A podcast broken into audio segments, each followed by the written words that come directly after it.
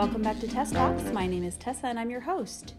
Today I am chatting with my friend Crazy Tracy again, and we are going to talk about her brain journey.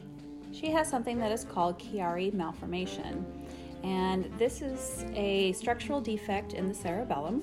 Basically, it's where the lo- lower part of your brain presses on and then through an opening in the base of your skull, and then it presses up against your spinal canal. And so, this is something that is definitely serious and life threatening. Um, but this is also how we came to call her Crazy Tracy because she literally lost her mind, and we think that's really funny. Um, so I hope you enjoy our chat. She's going to tell us about her her brain journey and how Chiari malformation has affected her life. Now, I want you guys to know that, um, you know, Tracy and I have been friends for a really long time. And she, the only way she can get through things like that is because she has great dark humor. So we do a lot of laughing and silliness through this conversation, but I don't want you guys to think that we're making fun of it or anything like that. We're just two of us together is a little bit more than most people can handle. So I hope you do enjoy this chat, and I hope you learn as much as you can about Chiari malformations that you possibly can help someone else. If you have questions after our conversation, feel free to reach out, and I'm more than happy to put you in touch with Tracy. So, without further ado, here is our crazy conversation because, of course, hello, it's Tracy. Let's get started.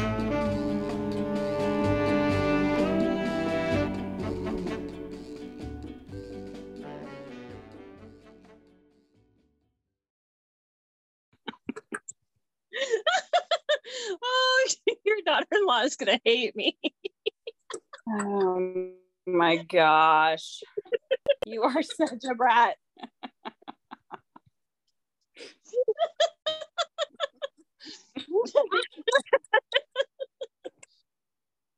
Uh,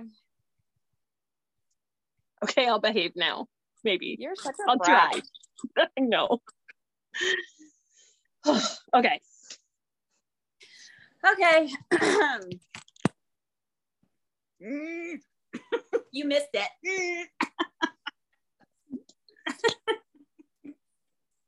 Tracy, I'm so excited to have you back on my show. We have been, we have spent a bunch of time before this having a good time. And um, so if I, anyway, if I laugh too much, I apologize. Um, so Tracy is going to um, talk to us today and share with us about her um, brain journey. And that is probably got a lot of you going, What the heck are you talking about? But um, she's going to share that with us. So tell us, Tracy, um, I guess what it is that, uh, the, you know, medical name and when you first discovered it and your just your whole journey. So so I um, didn't know what it was until 2011, but my journey actually started in uh, 1999. Um, we were living in Oregon. I was at work. Um, at the time, I worked for a car auto quote or car, car auto insurance company. And um, I had a Subway sandwich, a meatball Subway sandwich. And it was so weird because I didn't feel good. And I love Subway's meatball sandwich, Subway sandwich. That's like the greatest Subway sandwich on the planet. and I was married to my first husband at the time, and we only had the one car. And as I was driving home, my head hurt, which for me was odd because I didn't even have a headache except like a brain freeze because you drink an icy too fast. But I hadn't really ever had a real headache. And I'm I'm driving home and I something's wrong and I, it's getting worse and worse and worse as I'm driving home. And I, I don't remember how I got home. I don't remember when I got home.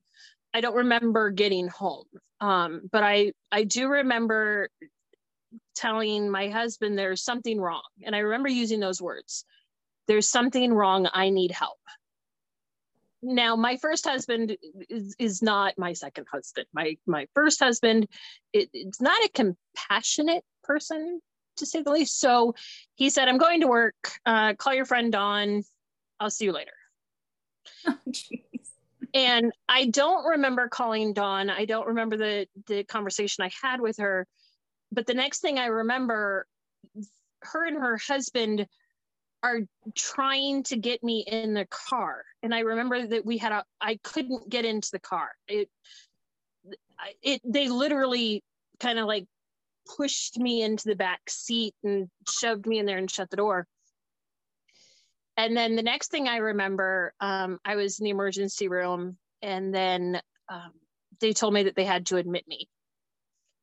So I'm on the floor, and um, this was the scariest part. And I, I remember it as if it was, you know, two minutes ago. Um, I had to use the restroom, and I got up and I opened the door to the restroom, and I looked around in there, and I didn't know what to do. I couldn't figure out how to use the bathroom. I, I had no idea what anything was. So I pushed the call button and the nurse came in and I looked at her and I said, um, how do I use the bathroom? I, I know that I need to, and I know that I'm using the right word, but I don't know what to do in that room. And the next thing I know, um, they're rushing me up to ICU. And um, I was in ICU, and luckily my bishop was a doctor um, because my husband never visited me. And I, again, there's a never? reason why I'm never, he did not visit me while I was in ICU. He did not, I did not see him again until I was released from the hospital and home. He didn't and visit how, me at the hospital at all. How long were you there? I was there, I think, two weeks. I remember it was while they were taking me up to ICU, it started snowing. And I remember thinking, this is the last time I'll ever see snow again. So I was in ICU and the bishop came and, and um, couldn't remember how to use utensils, couldn't remember how to eat. And I was getting worse every day. And you could see the concern in my in my bishop's eyes. And um, I remember them coming in asking me if I had a will in place and a, a living will in place. And I said no. And the bishop was there and uh, they asked him, Do you know what we're going to do with the body? And he said, I'll take care of everything. And so the bishop literally um, planned my funeral. He he got the funeral home everything. He he did everything in case I didn't make it out. So um, they're running tons of tests. They're doing all this stuff, and I'm failing is the word that they used. And we couldn't figure out why I'm failing. They're every medication, every test they can run, every scan they can do. You know, we're doing everything. And finally, um, they had a change in neurologist. It was a different neurologist that had come in, and uh, he goes, "I I think you're in pain. And I said, Yeah, my head hurts. He goes, Well, how bad does your head hurt? I said, Oh, I've never felt pain like this before. He goes, You are in so much pain that your brain is shutting down. We need to get that taken care of. And um, as soon as they changed the pain regimen, uh, day and a half later, I was on a normal floor. But they figured out that it literally was the pain in my head and they think that I um, already had a high pain tolerance, and that's why I might have quote unquote been blowing it off a little bit more and not describing it as intense as it probably was. So um, I'm so, I was on a. So if the first doctor, if if that had been your doctor the whole time, mm-hmm. but you would have died probably. By the time they figured out what was wrong, uh, they were about to intubate and put a feeding tube in. Oh my gosh. Yeah. So I I was it was pretty bad. It was um it was really scary. Um, but I I got to, you know, I started doing better. I was on a normal floor so that they could watch me for a few days to make sure that the pain was under control and that I had my memories back because you know I had to remember how to read again and write again and numbers and I mean it literally took me a little bit to remember anything you know how, how to use the utensils what the utensils were for how to cut food like getting a piece of chicken and remembering I have to cut the chicken to eat the chicken. Um, it it literally, you know, the nurses kind of had to walk me through childhood to current type thing. Like, you know, basic you drink from a straw, this you suck into the straw, you pour, you know, uh, yeah. they literally had to to teach me again. And um you know, that was all because of pain. And we had no idea why I was having brain pain. You know, like migraine, we did MRIs, we did CAT scans, we did everything. And we never figured at the time, um, we never figured out what was wrong. We didn't figure out what caused it. It was just, um, I think they finally labeled it an acute migraine. So we didn't have very good insurance. Um, and I was in ICU for a while. So luckily, the um, hospital wrote it off, but it meant that I couldn't get very good care afterwards. Um, so um, I, I, didn't have very good follow up. I, I didn't have a lot of of good quality care. Um, it took a few years for me to find a neurologist and start a regimen, some pain regimen, some um, migraine control.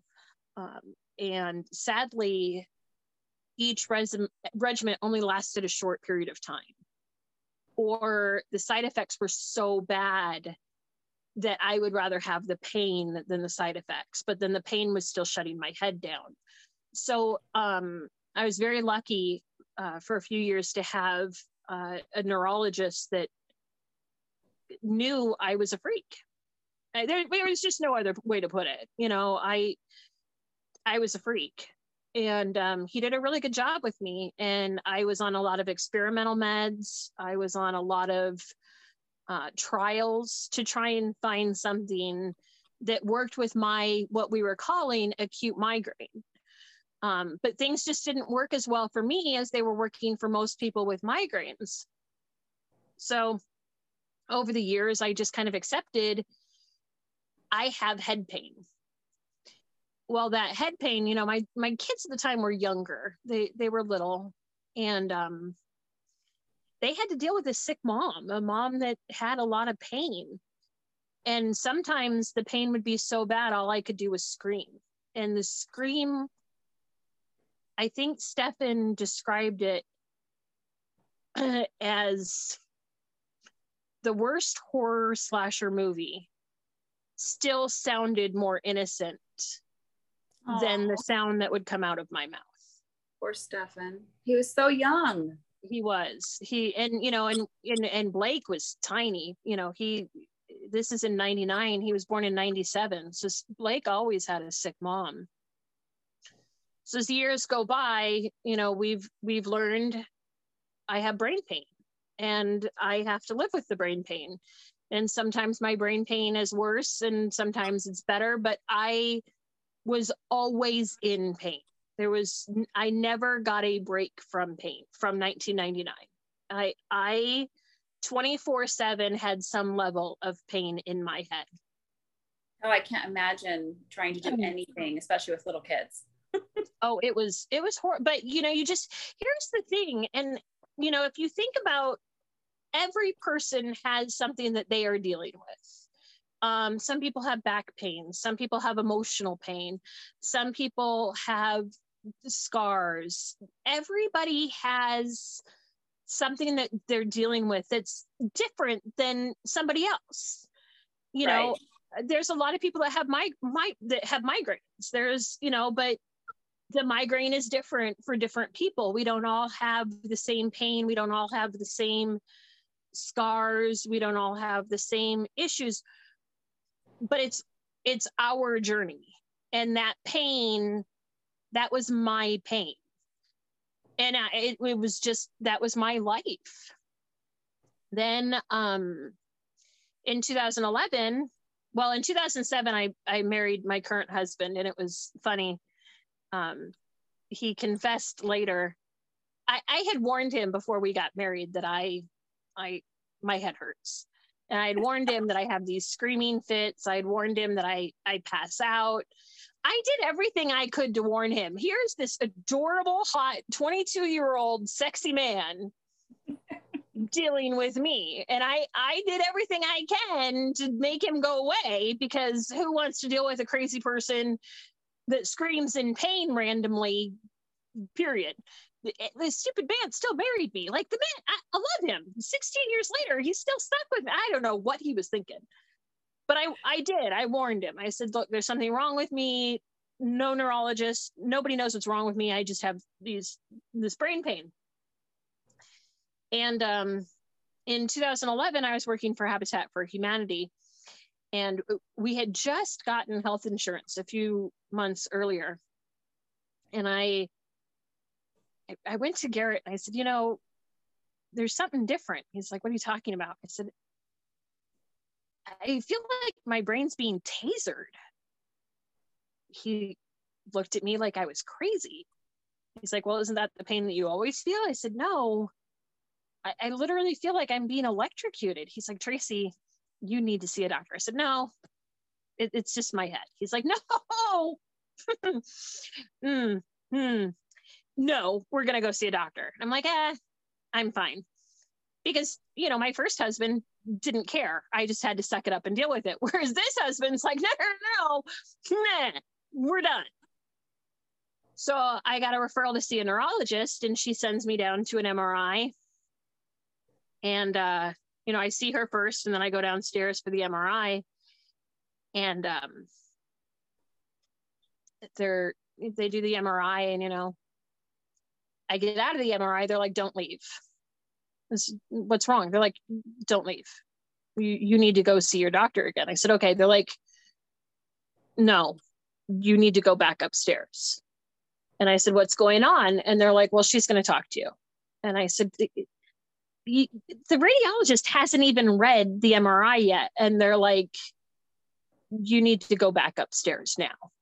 And, and Garrett and I kind of that's not yeah. normal for for them to be like, "Hey, we're going to talk to you about this right now." Ex- yeah, and it kind of freaked us both out, but then again, we kind of blew it off too. Like maybe they're just going to tell us it's nothing, and I'm a freak because I I had become so accustomed to neurologists going, "We don't know what's wrong." get over it. You know, you have pain. This is your new world. So I was kind of expecting a there's nothing wrong with you conversation. Like, we still don't know what's wrong with you. And the electrocution, you're just weird. I, I was literally expecting a we don't know what's wrong with you because that's what I had been hearing since 99 acute migraine. And I was just expecting, well, your migraine has changed. You now get electrocuted rather than just pain. And you were okay with that? Like, Welcome oh, to my. I'm just gonna be electrocuted now. Yeah, I, honestly, it was so much pain. Okay, I'm being electrocuted now. You know, it it sounds crazy, but it was a lot of pain. And and when you get acclimated to that amount of pain, and then the pain changes, you're like, all right, this is the new pain so I remember we went back upstairs and um, the receptionist looked at me and she's like, oh, just wait, it, it'll be a few minutes. I was like, okay, you know, they're they're throwing me back in. She's probably got other appointments. And again, I'm still blowing it off because I'm being electrocuted. You know, it's here's my new normal. and then um we walk in her office and i'm so glad my husband was with me oh me too and um she she had a look on her face that i'd never seen before ever and um she's like well your mri told us a lot and I've already called a neurosurgeon. And I I I don't think I processed anything after I've already called a neurosurgeon. And um the next thing I remember, I'm in the car with my husband and we're driving home. And I look at him and I say, I need brain surgery. And he looks at me, he says, Yeah, you do. And the concept of that was the hardest thing to grasp. I need brain surgery. But you're probably in shock. Oh my gosh, right? I've been in pain since 99 and all of a sudden I need brain surgery? What's this thing, Chiari malformation? What's what is she talking about? How how do I have this Chiari malformation? I've been broken since 99. Why do I have this word now? Nobody's ever used these words before. And what what do you mean I need brain surgery? So um, that same day, I got a call from the neurosurgeon that she had called, and he's like, "You need to come up here next week." Um, I think it was a Thursday, and um, I had an appointment with him on Tuesday.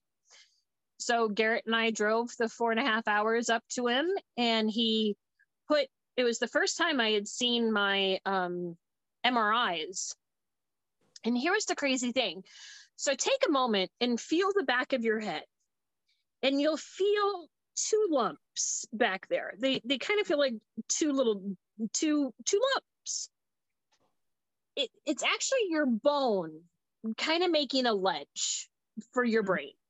Mm-hmm. Because you have a, a cerebellum. It, it, looks like an egg up in your head. And your cerebellum is your motor functions. It, it's you walk, it's your motor functions. And it, it's kind of this egg kind of hanging up there. Well, if you laugh too hard, if you stop short, if you get in a car accident, if you sneeze, cough, something, a lot of times that cerebellum breaks loose and those two little ledge things you felt catches it and it's it's fine. It just it's caught. It stays there. That your brain and your skull know that it's going to fall out, so it catches it. Well, for me on my right side, um, I didn't have a ledge. Um, mine was actually flat and tilted. It was a slide. So when my cerebellum fell down, it decided that a part of it wanted to slide into my spinal cord. And it it slid into my spinal cord. Now, is that what was giving you the electric shocks? It was because it had fallen on the spinal cord? Actually, it was because where I'm kind of a stranger case than most Chiari patients. Um, most of the time it falls down and it's just a little slide. It's like a three millimeter, four millimeter, five millimeter little divot in there. Well, mine had gone down and it was pressing on the brainstem and that was the electrocution was the brain ah. synapses in my spinal cord were being disrupted. And by this time i was having a problem with my hands and feet. I i was losing motor functions in my hands and feet. I was in a wheelchair at this point in time. I couldn't see very well. It was causing a lot of disruptions in my life.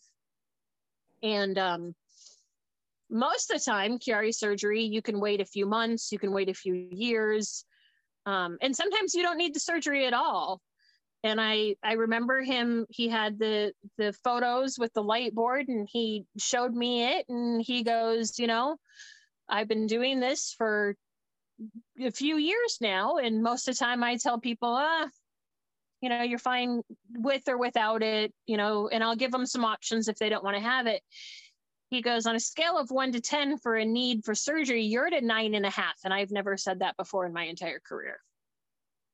So we're doing the surgery this isn't optional. You'll die.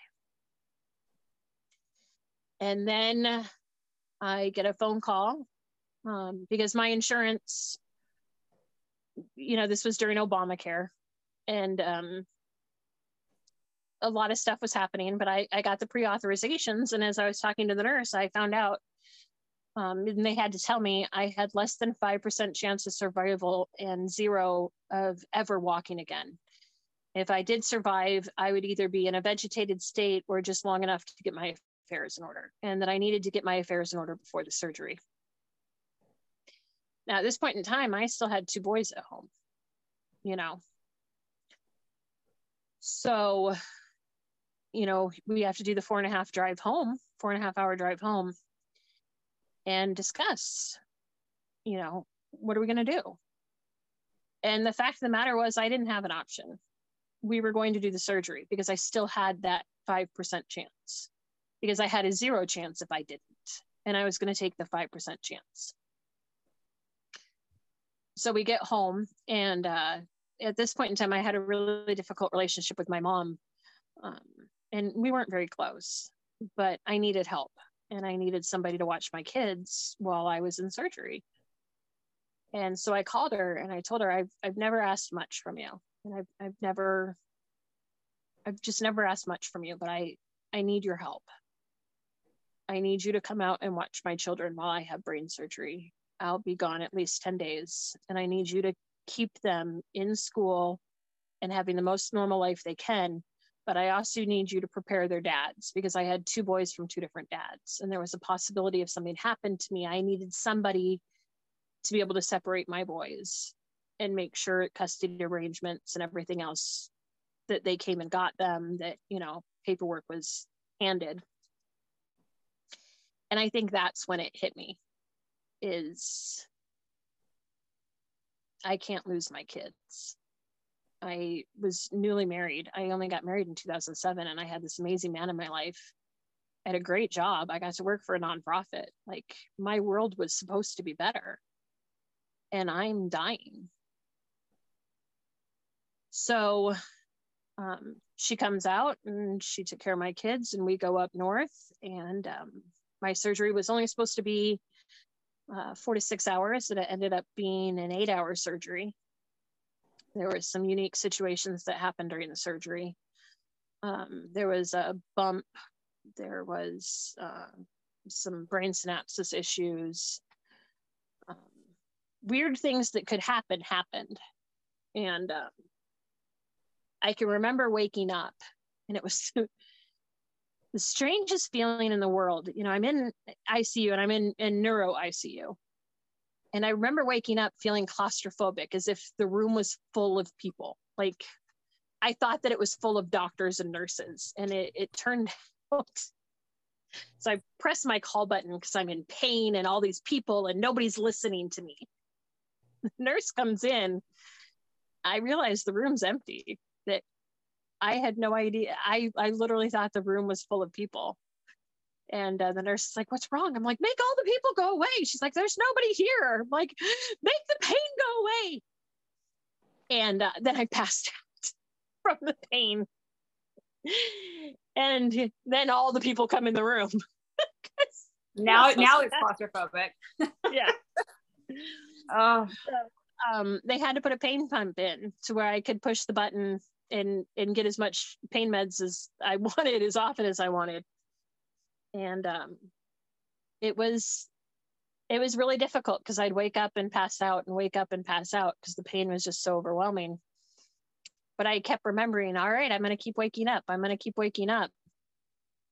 and so finally, I'm like, all right, I want to go for a walk. And they look at me like, I've grown a horn. She's like, what? I said, I need to get out of bed. She's like, how about no? I'm like, either you help me out of bed or I get out of bed on my own. She, she did not like that answer. She was, all right, I'll go get the wheelchair. I said, no, I'll walk. She's like, I'm going to go get the wheelchair. I'm like, all right, you can follow me with it, but I'm going to walk. She goes, ma'am, I don't think you would realize we removed part of your cerebellum. I'm like, okay. She's like, I'm going to go get the wheelchair. I said, okay, I'll be ready for you. She's like, do not get out of the bed. I'm like, I'm not going to get out of the bed. I'm just going to get to the edge of the bed. She's like, how about no? I'm like, how about go get the wheelchair? So she gets the wheelchair and I stand up and she's like, all right, you can go ahead and sit in the chair. I said, no, I'm, I'm going to walk. She's like, you can't walk. I said, watch me. She's like, ma'am, we cut out a part of your cerebellum. How about we start slow? Hi, I'm Tracy. I don't know slow. She's like, Well, hi. I can't remember her name. She goes, And I'm your nurse. I'm like, And you're going to follow me with the wheelchair. She's like, You're going to be fun. I'm like, Sure, let's go with that. Let's go. And I start walking, and she's like right behind me with that wheelchair. Like it was bumping the back. Like she was ready for me to fall into the wheelchair. Like she, she's right there. Like whoa. So I'm walking circles around the nurse's station, and she, dude, she just looked pale white. Like if, if, if somebody was green, that poor woman was green. And I said, okay, I'm I'm ready to go back to bed. She's like, do you want me to push you? I said, no, I'm gonna walk. She's just giving me weird look. So I go and I sit down and she goes, okay, you're ghost walking because that's never gonna happen again.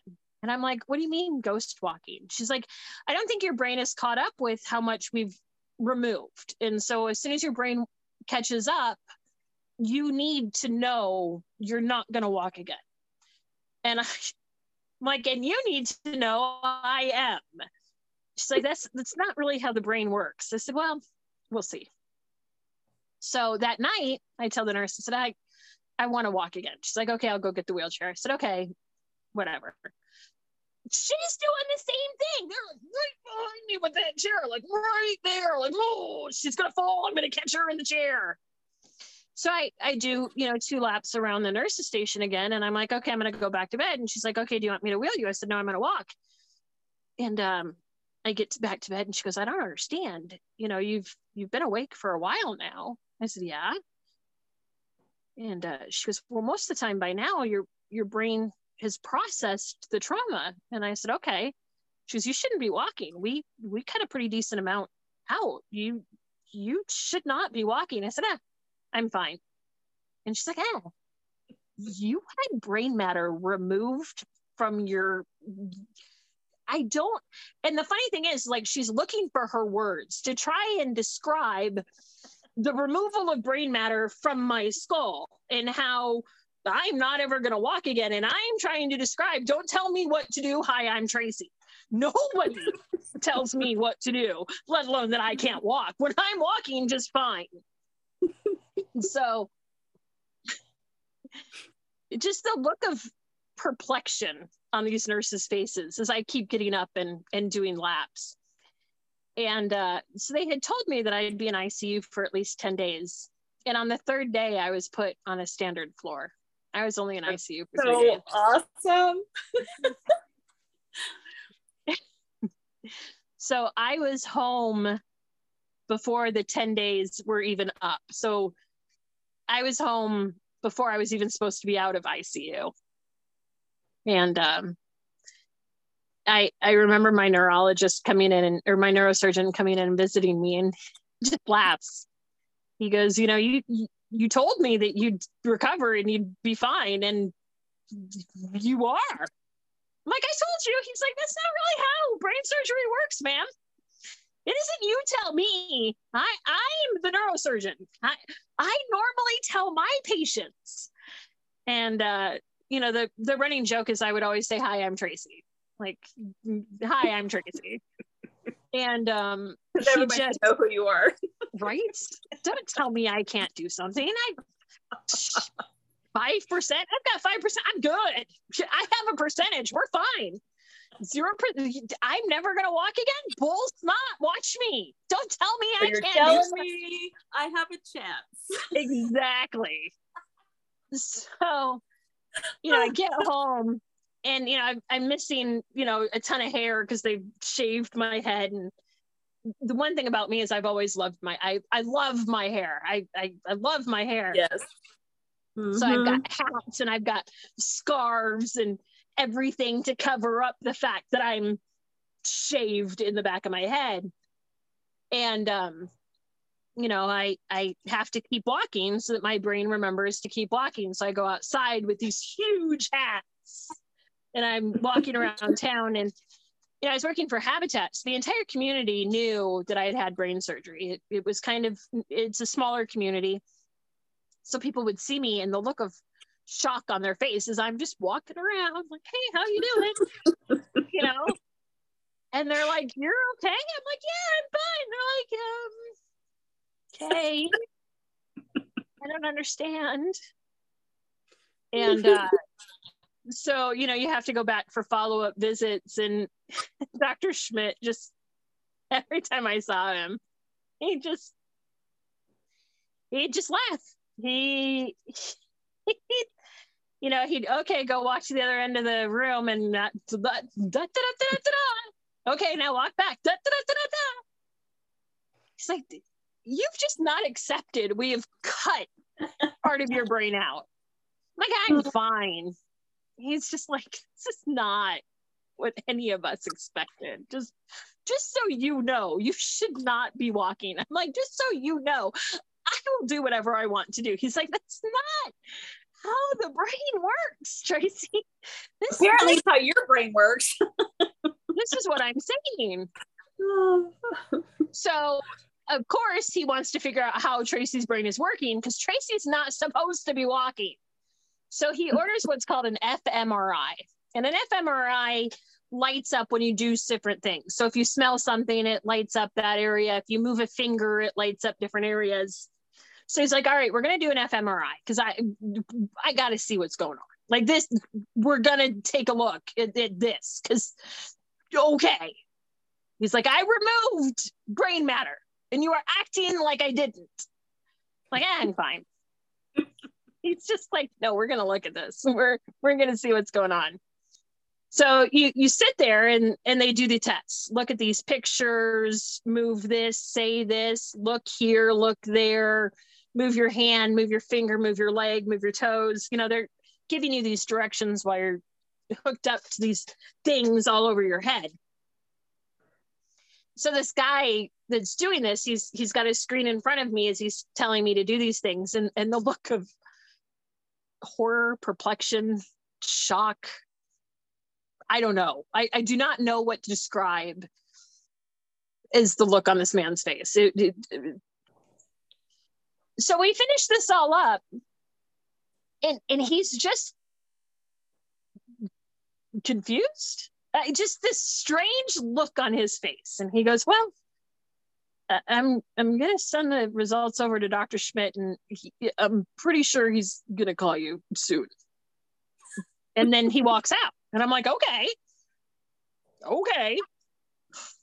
So I get a phone call the next week from Dr. Schmidt. And now here's the thing Dr. Schmidt is a genius, best neurosurgeon on the planet. And he, especially with Chiari malformation, people come from all over the world. He, he's a genius. He, the bedside manner, you know, the people that are so smart that they, they're just too smart to, to have normal bedside manner. Of he yeah. told me I was gonna die. Nine and a half percent, you're gonna die. Let's take a chance anyway. Like, not the greatest, sweet, love muffiny, warm, huggy type doctor. But if you're gonna survive, it's because he kept you alive, you know. Mm-hmm. So he calls me and he's laughing. Now I have never heard this man laugh. Like in all of the crazy things I had said to him, I had never heard him laugh. So I answer the phone. He's like, "Hi, Tracy. It's Dr. Schmidt." And he, you know, he he sounds funny. I said, "Hi, Dr. Schmidt. How are you doing?" He's like, and then he gets the giggles. He's like, "You know, the the I am Tracy thing that you say all the time." I'm like, "Yeah." He's like, "Yeah, that's the only. It's that's the answer to everything now." I'm like, "I know." He's like, "No, that's literally the answer. You are tracy. There's nobody like you tracy. I'm like i know. He's like no i don't think you're hearing words coming out of my mouth. You there nobody. There's nobody like you. I said okay what does that mean? He goes i don't know. Okay. we're all still trying to figure that out right Exactly. We've been trying to figure that out since 1975. I'm just saying. I was born. so um, you know, he tells me, he goes, you know, the fMRI lights up different parts of your brain. He goes, no part of your brain lit up where it was supposed to light up. Trade. Not one. Not one area lit up where it was supposed to not one nowhere was your brain behaving like a quote unquote normal brain he goes so you are tracy I said, Yes, I'm Tracy. He goes, And you have a Tracy brain. I'm like, So that's what we're going to call it? He goes, I don't know what else to call it. I'm like, okay, cool. And then he goes, Look, I don't know what that means because you know we've seen this before your brain reroutes itself you know it, it it changes what it needs to do and it makes up for what it's missing. And, and you're missing brain matter. So your brain is rewiring itself. So I think in a few years, it'll just rewire itself back to how it's supposed to, but we'll see. But you need to know that, you know, we don't know what's going to happen. You know, you you survived odds that you shouldn't have survived. You are walking when you shouldn't be. You're communicating. You're doing things we were expecting you to be vegetated. You know, while I was doing the surgery, I wasn't sure if we were going to have Tracy back. And we do, but we don't know for how long. And I'm like, no, I'm good.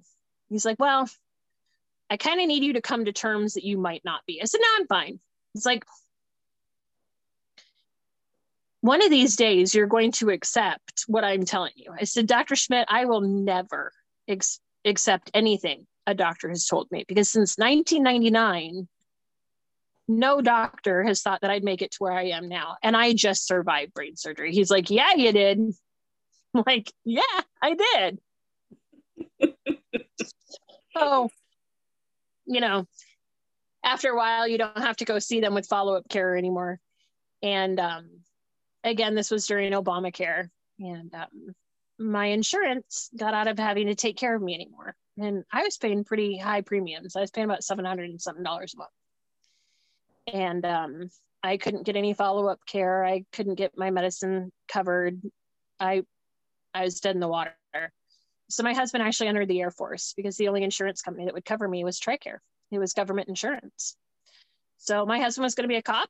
He got his degree. He had his criminal justice degree. He was, you know, working with local police departments and um, changed his entire existence. He went into the Air Force open enlisted and um, was about to age out. So he didn't get to pick a job. He just went in there to keep me alive. We got really lucky. He got an amazing job. He was a biomedical equipment tech, which I think is funny because I needed him to go in there for medical reasons and he wound up working on medical equipment. Right. His tech school was quite a long tech school. So I actually got to um, go out to Texas to be with him during his tech school. We were at Fort Sam Houston and um, he was in, so biomedical equipment tech, they're called BMETs. And um, all of medical training is at Fort Sam Houston in Texas. And uh, he was there training with some other Air Force, some Army, and some Navy people. And, um, you know, there's a thing called Q coding in the military. And if there's something really wrong with you, you get Q coded. Well, here's what was really funny. Well, I think it's funny, but I'm sick and twisted. If you couldn't figure that out by now, I'm letting you know now. Um, while he was in basic training, part of what they have to do is fill out paperwork. Like the first day of basic training, you get off the bus and they scare the snot out of you. Then you go to sleep, you're scared to death. And then the next day, you're filling out paperwork picture this you're filling out paperwork and on the paperwork it's asking for a little bit of medical history for your family has anybody been in the hospital? Yes. Has anybody had surgery? Yes. If so what for? Brain surgery. Needless to say the instructors let him get another phone call because normally we only got phone calls on sunday. It's a tuesday. I get a phone call. And Garrett's like, um, so um we need some information from you. I need you to send this stuff. So I had to overnight my ID and all this stuff, you know, to Garrett. And then I get to Fort Sam and um, I'm in a hotel because my apartment wasn't ready yet. And I get a call from the United States Air Force. And uh, she's like, I need to talk to you about a Q code. I'm like, what's a Q code? She's like, well, we're going to have to Q code you. I said, well, what does that mean? And she goes, well, it, it just means that your husband's job, you know, you, you might have just destroyed your husband's career. Gary is not even in his career yet. He is still in tech school. And I have this woman telling me I have destroyed my husband's Air Force career that hasn't even begun. So I think we're about to get kicked out of the military because this Q code. Like I, dude, it mm, right. So I'm like, oh, what do I have to do? How do I fix this? She goes, you can't fix it. You had brain surgery. I said, yeah. She goes, well, you can only go to certain bases. I said, okay. And she goes, well, we need to figure out what bases you need to go to. I'm like, okay. She goes, so we need to send you to a neurologist. I'm like, okay, fine. She goes, I got you appointment with this neurologist. You need to go meet with him on this day. I'm like, okay. So I go to that neurologist and I, again, still have no idea what a Q code is, but I'm going to the neurologist she told me to go to. So I walk in there. He's like, I've read your reports. I'm like, okay. He goes, I don't know what to do with you. I've read the reports. I don't know what to do with you. Were the words that came out of his, those are the first, not hi, how are you? Hi, my name is, hi, nothing. I read the reports. I don't know what to do with you. I'm like, well, what does that mean for the Q code? He goes, well, you're walking and talking, and I don't understand. So I'm not going to Q code you. I'm like, okay. He goes, but I also can't see you again either. And I'm like, okay. He goes, because I don't know what to do with you. So I've never, I, this is the last time I'll see you. I'm like, well, I need a neurologist. He goes, well, not me. They're going to have to find you someone else. okay. So I get home and the lady calls me back. She goes, okay, we don't need to Q code you, but I found you a new neurologist. You need to go to this person next week. Okay. So I go to that neurologist. That neurologist walks in. He, hi, I'm so and so. I said, hi, I'm Tracy. He goes, yeah. He goes, um, so you had your surgery at University of Utah. I said, yeah, I did. He goes, I don't know how you're still alive. I don't know what to do with you. I said, why? Why? What? What? Look, it's just another person to add to the list who doesn't know. Words. I don't know what to do with you. The same freaking words. I don't know what to do with you. And I said, well, I don't know what you're supposed to be doing with me. I just need somebody to help me manage the pain. He goes, no, no, no. I don't understand how you're walking and I'm like using my feet. And then he got mad at me for being a snarky. Like the like you would have thought that this man was about to murder me for snarking off to him. Well, he started it. He didn't know what to do with me. It's his own fault. I don't know how you're walking. I'm using my feet. That's not snarky. That's how I'm walking. My feet are propelling me forward along with my legs. They are moving me in a forward, backwards, sideward motion and using my feet. He didn't like that answer. He, it was a valid comment. I use my feet and legs True. to walk. It worked. Exactly. That's what I, that's how I'm walking because my feet and legs are carrying me to another place. So he's like, I, I, I don't know what to do with you. I can't see you. We'll have to find you a new neurologist. I'm like, okay, fine. Same lady get a phone call from the next day, and she's like, okay, we found you another neurologist. Now keep in mind, this is now my third neurologist in less than two months. So I go in there. She walks in. I've already called the US Air Force. Doctor, they can refill those. I said, um, are you sure? Because I, I don't think a primary care. She's like, no, no, no, I'll put it on the notes that they refill those because we don't know what to do with you. Same words. Don't know what to do with you. I am now getting sick of the words, don't know what to do with you. Like these words need to stop being said at this point in time. So I see the primary care the next day. They refill the prescription. The primary care looks at me like she's never seen half of the prescriptions and just says, you, until you get a neurologist, I'm going to go ahead and approve these for 30 days. Okay. So she goes, I, I've already called her back and I, I let her know that um, they need to find a new neurologist. At this point in time, stick a fork in me. My potato has been done for two months now. So I look at her and I and I ask her, I'm like, all right, dumb question. What can't you guys handle? Why is everybody saying they can't deal with me? Like what what is wrong with me? She goes, because you shouldn't be alive. And I'm like, but I am. She was does. And she was the first one that she was on it. It was pretty funny. She goes, let me explain something to you, Tracy. I said, yes, please. She goes, as a neurologist, we have what's called a God complex. I said, okay. She goes, we think we're gods because we handle the brain. You know, cardiologists thinks they're gods. They have a teeny tiny heart. We have your brain. Your brain tells you everything. Your, your brain tells your heart to beat. They think that they're gods. We are the gods. We control the brain. We control life and death more than because you know if your brain didn't work, your heart wouldn't go. You know your your heart can't. You know you, it needs the brain. I'm like okay, because we we don't know what to do with you. We don't know what to make of you. We don't know how to fix you. I said, Well, per my neurosurgeon, we're just hanging on for the ride. She's like, That's not how a neurologist likes to work. We think we can fix everybody and that we're gods. And when we read your papers, you, you we you remind us that we're human and we don't like that. We don't like knowing that we don't know everything. And you make you no sense. It, how are you supposed to find a, a doctor who will deal with you then? This is what I asked. She's like, I don't know, but I can't see you. I'm like, okay, fine. So I go home.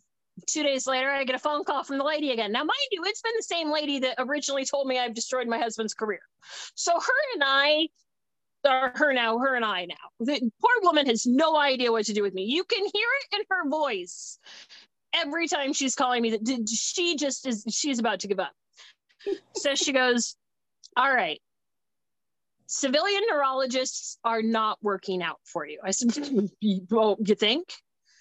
She goes, We have a neurologist on base at at at SAMC. And uh, I'm like, okay. She goes, I have already called Major Ford. I'm like, okay. She goes, Major Ford said that he will take you as a patient. I'm like, sweet. she goes, that's why it took me so long to call you because I, I needed to make sure he read your papers because all these other people said that they would take you as a patient too. And then two minutes later, I'm getting a phone call saying no. So I, I've talked to Major Ford and Major Ford said that, that he will, because you have to have a neurologist. I'm not going to Q code you, but you have to have a neurologist. Obviously, you you had your brain cut out. I'm like, yeah, I do. So she's like, all right, it's going to take me two months to get you into Dr. Ford. We've gone ahead. I've, I've got a hold of your primary care. We're going to go ahead and refill your prescriptions again, but stressing your primary care doctor out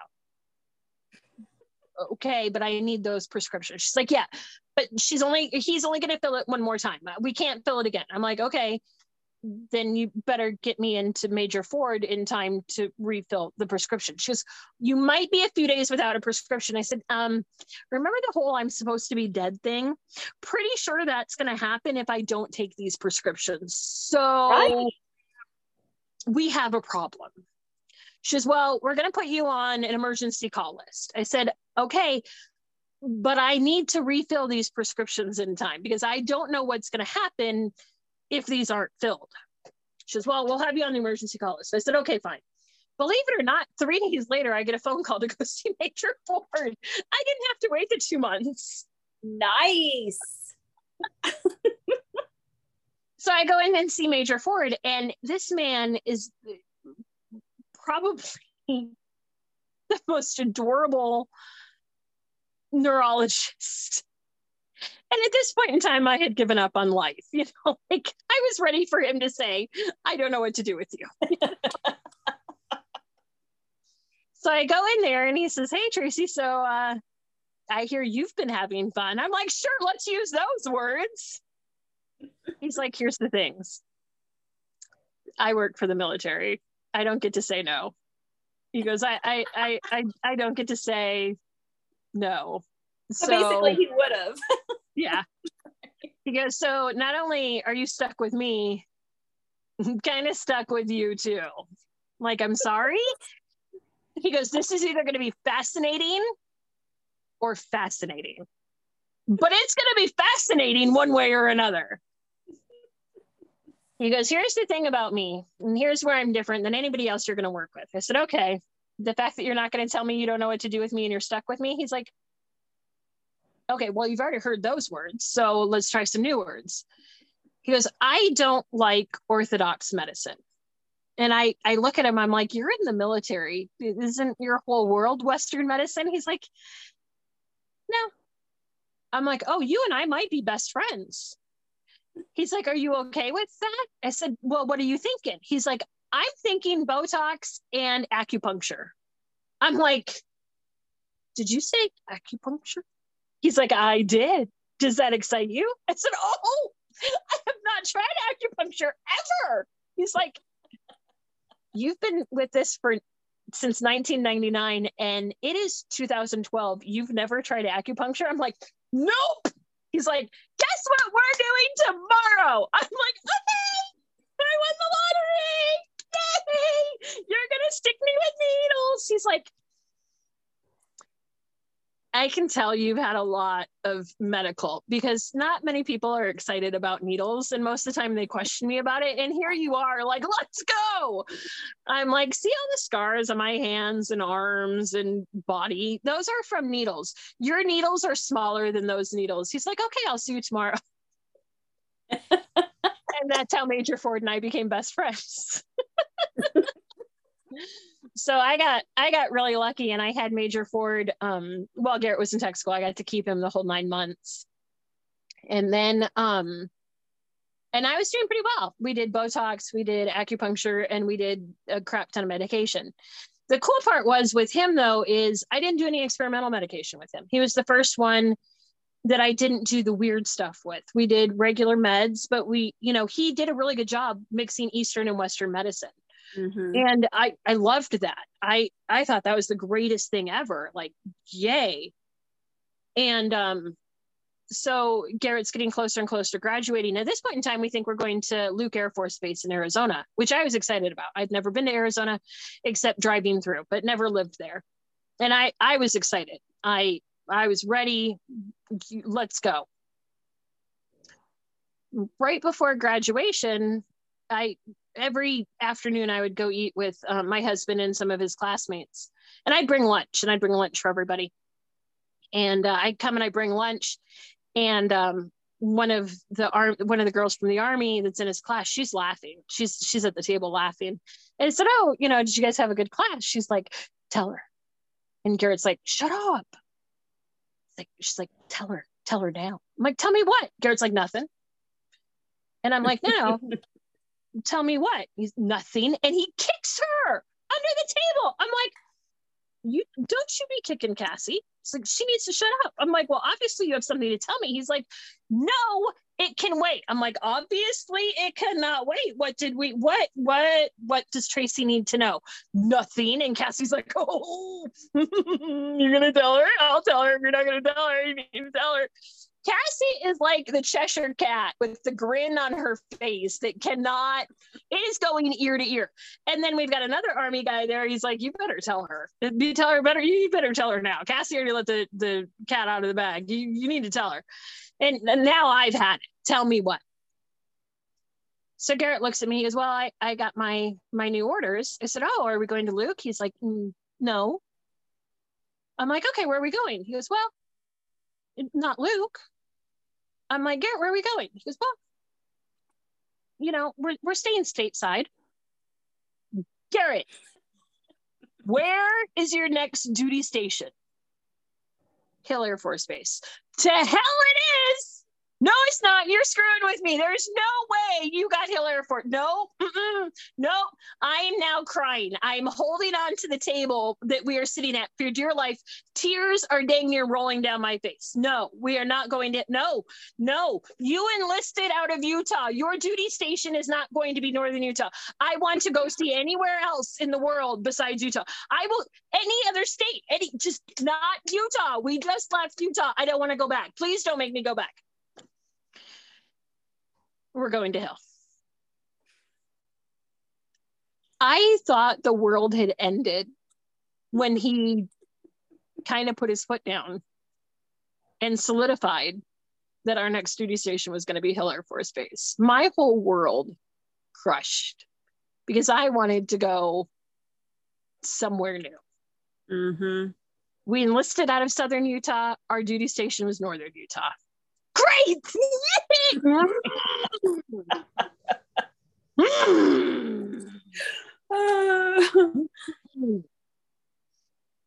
now, remember the Q code thing I was telling you about earlier?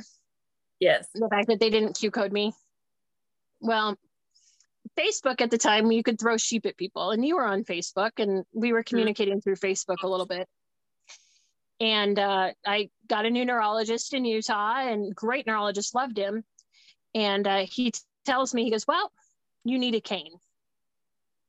No, I don't need a cane. He goes, mm, But you do. I'm like, I just get a little dizzy. He's like, How many times have you fallen? I'm like, I refuse to answer that question on the count that you might hold it against me. He's like, Tracy, you need to start using a cane. They cut a lot of brain out of you. You you are missing brain matter. There, there is brain matter missing from you. And the fact that you've been without a cane this long, let alone not in a wheelchair, you need a cane. I didn't want a cane because I know. I didn't want a cane. Because it's not cool. It was they're ugly. So my butt got on the computer and found a pretty purple cane with bedazzled. Mm-hmm. And somebody sent me the pretty bedazzled purple cane. Do you remember who that was? No, she must be really nice though.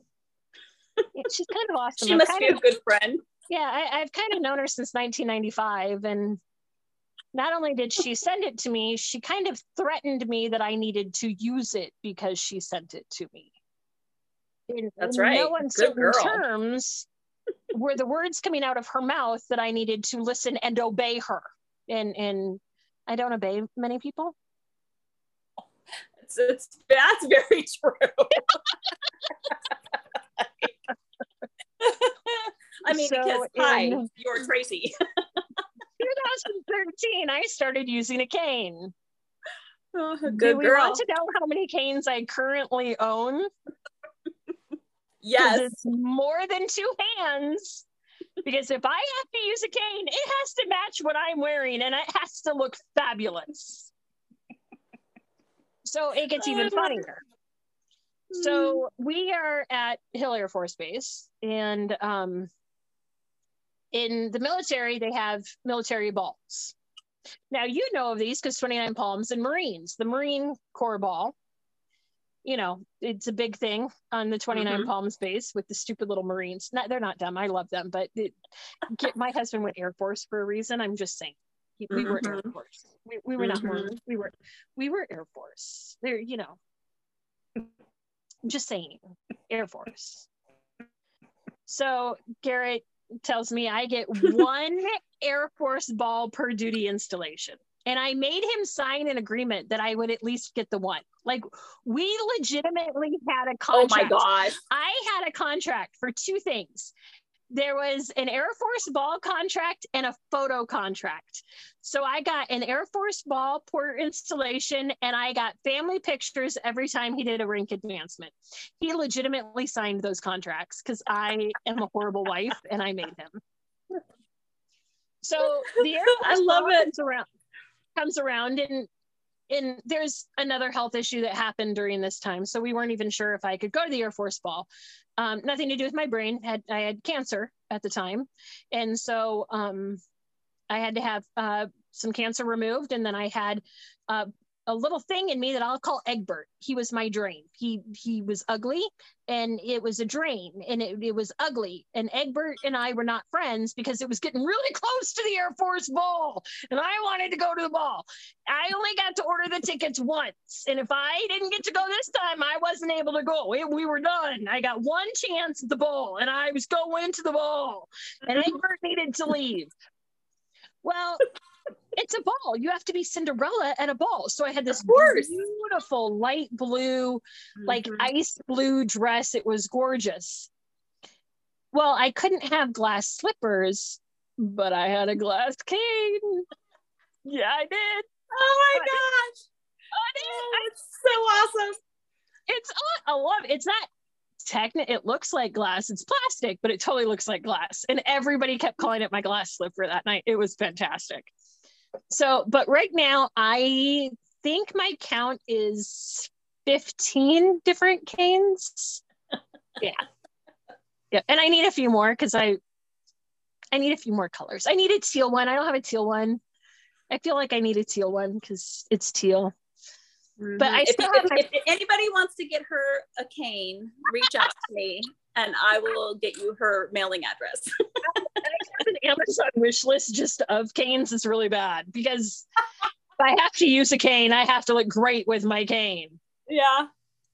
Love it. so, yeah, I that you know, but the thing it is, is that through the years, I now have my cane, I have my walker, and I have a wheelchair. Mm-hmm. And then when I'm at larger events, like when my husband and I used to go to Comic Con, I had to use an electric wheelchair.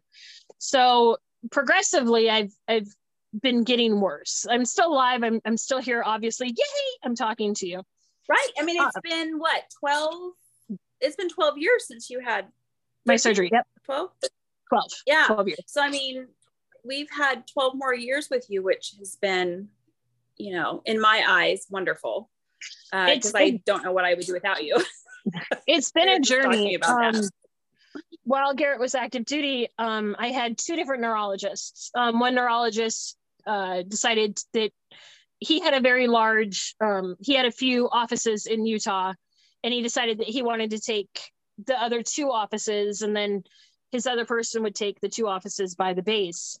And so I stayed with Dr. Nelson. And I love that man. It freaked me out because he was young, but he had multiple PhDs. Like he he he he was a freak. Loved him. He's a freak. So he wasn't just a neurologist. He also had his um, specialty in pain management. So it worked out great mm-hmm. for me because everything I needed I could do in in one building.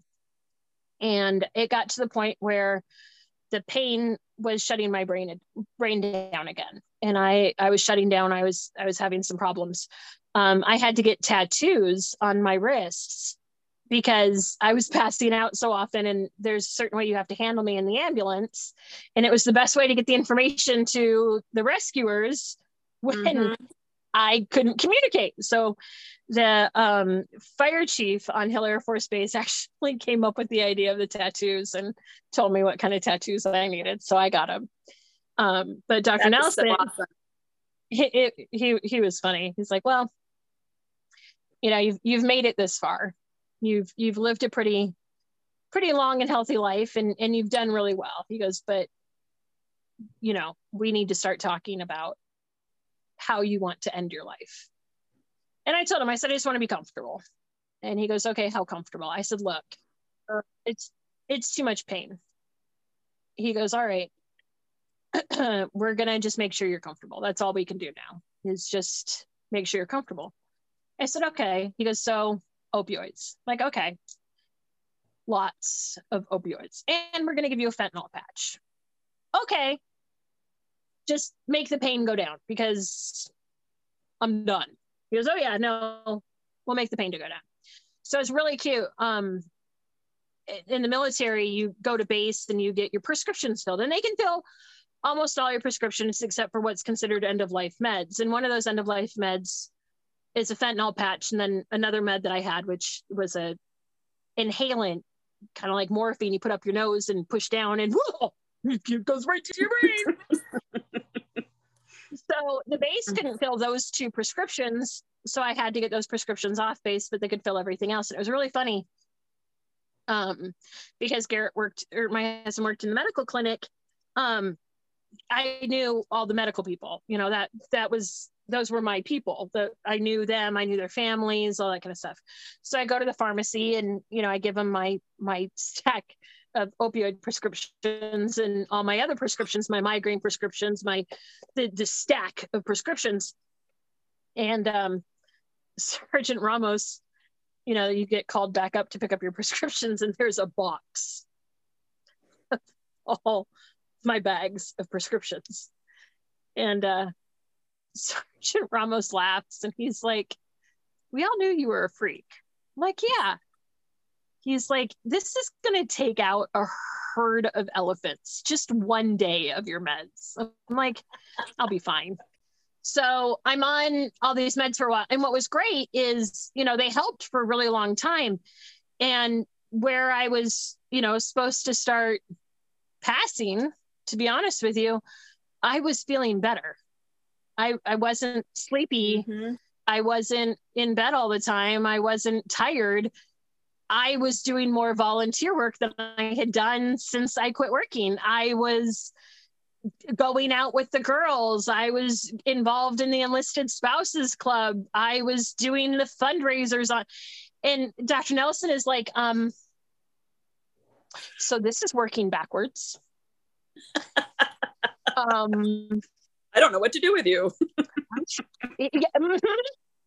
He goes, um, you should be tired and and at least calm. You are not calm. You're you you have some energy in you. You you are a ball of Tracy. And I kind of liked that. Yeah, a ball of Tracy. You're just the ball, ball of Tracy. Tracy. And um, he goes, this, mm-hmm. this isn't what we expected to happen, but it's working. So let's go with it. So I was on an insane amount of opioids that literally were keeping me alive. It, I wasn't passing out. I was still having issues. I still have to go to the hospital pretty often. Um, in the hospital, they have a concoction. It's um, a concoction of uh, morphine, Benadryl, and an anti-nausea. And for people with migraines, that concoction works really well um, intravenous. And so every now and then I'd have to go to the hospital and and they'd have to give it to me. And then, you know, I am building up a tolerance to pain meds. Right. Mm-hmm. And then um there's the horse tranquilizer called ketamine. so pretty good horse tranquilizer that is now approved for human use. Mm-hmm. Not sure if you mm-hmm. knew that, but um, yeah. yep. people can now use a horse tranquilizer. Mm-hmm. Ketamine and I became best friends. the nurses got to know me so well that we just ketamine, Benadryl, anti-nausea. Like this is what Tracy's here. Let's just start. They they just I the room, the medicine. Like when you walk into a restaurant and they're like, "Oh, your usual." yeah, that's exactly what that started turning into. Like we got to. So I, I was able to stay on that regiment for a few years. And, and honestly, it, it worked for a long time, which was kind of unexpected because although I was building up a tolerance, I was still able to manage the pain. You know, I had topped out most of these opioids, but it was still my pain. So I was okay. You know, I, yeah. I wasn't passing out. I, it was my pain so some stuff happened and um, my husband was medically retired from the military and uh, we decided to move back down to southern utah i know crazy don't even get me started on that it's, that's a whole it's where you're supposed thing. to be it's where you're supposed to be it really is i see that now but not i just hmm, yeah. utah is a unique state again a whole other thing so um I we moved down here, and the problem is is that the opioids weren't working anymore, and I was passing out again. The pain was becoming too much. My brain was shutting down, and uh, again, I find a young neurologist down here. I like the young neurologists. They really think out of the box. They're just like, "Let's go." You know, they they might have God complexes, but they're young enough not to be stuck in the God complex. Yeah. So, um, this neurologist, I had had appointment with him and he canceled it and then um, reset it for the next Monday. And um, I go in there and he goes, okay, well, I talked to your last neurologist. You did what? Because yeah, I, I called Dr. Nelson after I got your records. I wanted to read your records over the weekend and and and figure you out, but there's no figuring you out. Um, so oh I had gosh, to call. That's not a truer statement in the world. Oh my gosh. Okay, keep going. Sorry. so um he tell he tells me, he goes, look, there is nothing currently on the market that will help you. I'd like to put you on some experimental meds. How do you feel about that? I said, I've done it before. He goes, Well, all right. Are you okay with this? I said, Again, I've done this before. He goes, No, no, I don't think you understand. This isn't like there is only a handful of you that's on this med. And and you're one of of the first few numbers of that handful. But there i don't know what else to do. I said oh let's try it. And he goes you, you okay. You, do you have any questions? I'm like no. He's like okay. I'm like eh, it'll either kill me or not. He's like you're terrible He's like, I don't think I've ever heard that expression before. I'm like, I'm dead or it works. He's like, um, yeah. I said, if it doesn't work, I die. And if I don't try it, I die. He's like, well, you understand. Okay. So I started using the experimental med and it worked great. I was actually off all my opioids. It was doing great. It was the it was amazing. So of course, you know, it's working, it's doing great. Yeah. Woohoo. So a few years later, it, gets a little bit weaker. And um, he's like, well, there's a new medicine. We don't know if it's going to help, but you know this the deal. I'm like, either it helps or I die. He's like, really, the bluntness. It, it, I'm not used. He goes, you just, you have no filter. I'm like, no, I don't. He's like, I don't know if that's a good thing or a bad thing, but it's you. I'm like, how else do I describe this? He's like, you, can't. You're right. It's either going to help or it doesn't help. So I'm like, do we have any other options? He's like, no, there's nothing else no, we don't. I'm like, all right, so let's go. He's like, okay, do you have any questions? Nope. Okay, let's go. That poor man, I, I don't think he ever knew what to, he still doesn't know what to do with me. So he puts me on it and it works great. I'm now back to the pain that I was when I, now keep in mind, I'm still chronically in pain. It, even, mm-hmm. Since 1999, I am in pain 24 7. Just can I handle it or not handle it pain? And so it the the combination of the two worked great for a while. Now COVID hits, and, and that was fun because yeah. Um, yeah that that there's a whole bunch of different directions we can go with that. But one of that is is that um, one of the labs that made my special medicine had to make the covid vaccine. So getting my special medicine um let's use the word difficult shall we?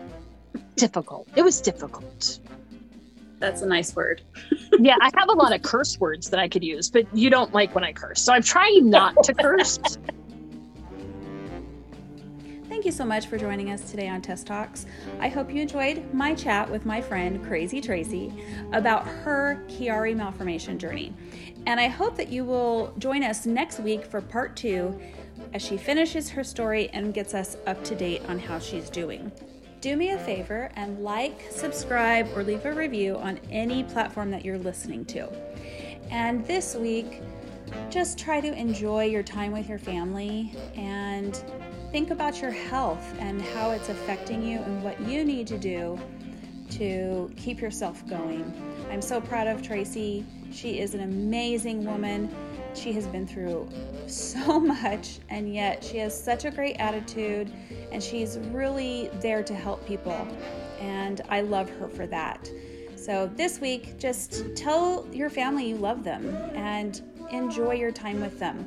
And as always, love hard, live full, and laugh often. I'll see you next week.